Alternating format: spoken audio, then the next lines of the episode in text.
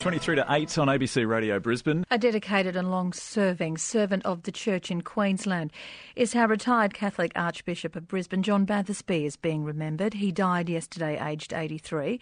He was one of only five Catholic Archbishops of Brisbane since 1917 and only the second Queenslander appointed to lead the Brisbane Church in its 160 year history.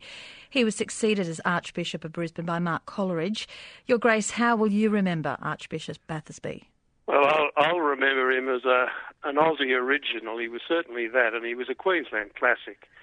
And uh, but more more than that, I'll remember him with uh, tremendous affection and uh, deep love as a great old friend because I go back a long way with John Bathersby, or Bats as we used to call him, and uh, back into the 1970s when we were both quite young men, and then we studied together in Rome and. Uh, you know, they were heady days, and he was so often the life of the party because he had a marvellous uh, Queensland sense of humour and a whole store of yarns about his years in Goondiwindi, where he worked for nine years. And in those days, none of us would have imagined that John Bathersby would have ended up the Archbishop of Brisbane.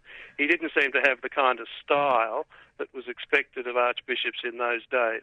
He, he wasn't a high-powered administrator. He wasn't a, uh, a grand orator.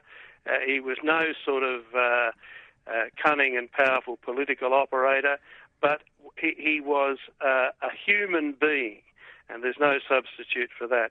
And that was something that was recognised not only in the Catholic community but far and wide. Uh, it wasn't just his sense of humour, which was delightful. Uh, it wasn't just his unpretentiousness or humility. I think they were also very striking, but but really the the quality of humanity that he brought to to any engagement, and that's the thing that will be remembered, I think, for a very long time of our old mate Bats. Yeah, so he's a man just doing a job and a job he loved. Um, so that human side of it, how important was that for the church? Well, I think it's intensely important. See, John Bathersby was a man of high intelligence and deep spirituality. Uh, he began life in, in our seminary here, where we train priests, as what's called the spiritual director. And he was, in a genuine sense, he was a very spiritual man.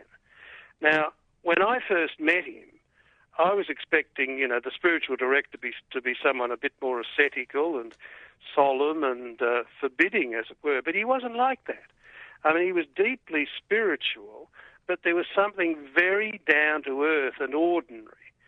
But at the heart of the ordinary thing in John Bathersby, there was something quite extraordinary that was certainly deeply spiritual and even what I would call mystical. But in it all, he, he just had that quality of uh, of humanity for which there is absolutely no substitute. And in a country like Australia, if you try and push religion without humanity, uh, get, you, you, you'll get nowhere. Now, John Bathersby got somewhere because he was a religious man in a deep sense and a religious leader, but he was also a human being.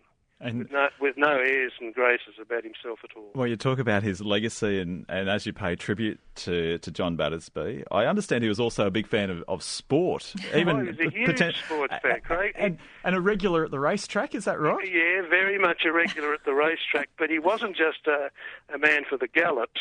he was, a, in his younger days, although he was a little bloke, he was a very good footballer and cricketer at Nudgee College. And he used to love telling stories of playing on the Gabba and, and smacking Sam Cook. I don't know who Sam Cook was. He must have been a, a top bowler for Queensland. And Bats used to love telling the story of smacking Sam Cook repeatedly through the covers. So he was a good sportsman. Uh, he, he enjoyed the cricket. He enjoyed the football and he was a familiar sight on the racetrack, not only in Australia, but he used to go to New Zealand every uh, January with Father Peter Gillam, a great mate of his, and they would go from racetracks from the north of New Zealand down to the south. So he was a, an international figure on the racetrack. Now, I believe the funeral's being held on Monday, next Monday. What's the protocol for a funeral of an archbishop? Well, it's fairly complex, believe me. We're up to our neck at the moment in trying to work out the logistics. But what happens is the, the body will be brought to the what's called we call the chapel, which is the old cathedral right next to the current cathedral, and he'll lie there, as it were, in state. he, he wasn't an in-state type of man, but he will lie there in state. From Wednesday, tomorrow afternoon, 1.30, the body will be brought to the chapel. And then Sunday Eve, so the people will be able to pray there for him and gather around the, the coffin. Then Sunday evening we have what's called the vigil, uh, keeping watch around the, uh, the, the, the body of the, the Archbishop, and and again praying for him and praying for ourselves as we as we mourn. And then his uh, the, the coffin will lie in the cathedral on Sunday night, and then the mass will be at eleven o'clock on Monday, and all kinds of people will be there, and all kinds of people obviously have been invited, not just the Catholic community, but the larger community. And um, at the end of the, the funeral mass on Monday at 11, we will take the coffin around the cathedral and eventually end up at the crypt because the archbishops are buried in the crypt of the cathedral. Yeah. So when I say buried, they're not buried at all. They're sort of, I don't know, encrypted or entombed. So he'll be laid to rest in the crypt of St Stephen's Cathedral. A lot to happen there as we remember retired Catholic Archbishop Indeed. of Brisbane, John Bathersby Mark Coleridge, thank you for your time. Thanks, Loretta. Thanks, Craig. On ABC Radio Brisbane.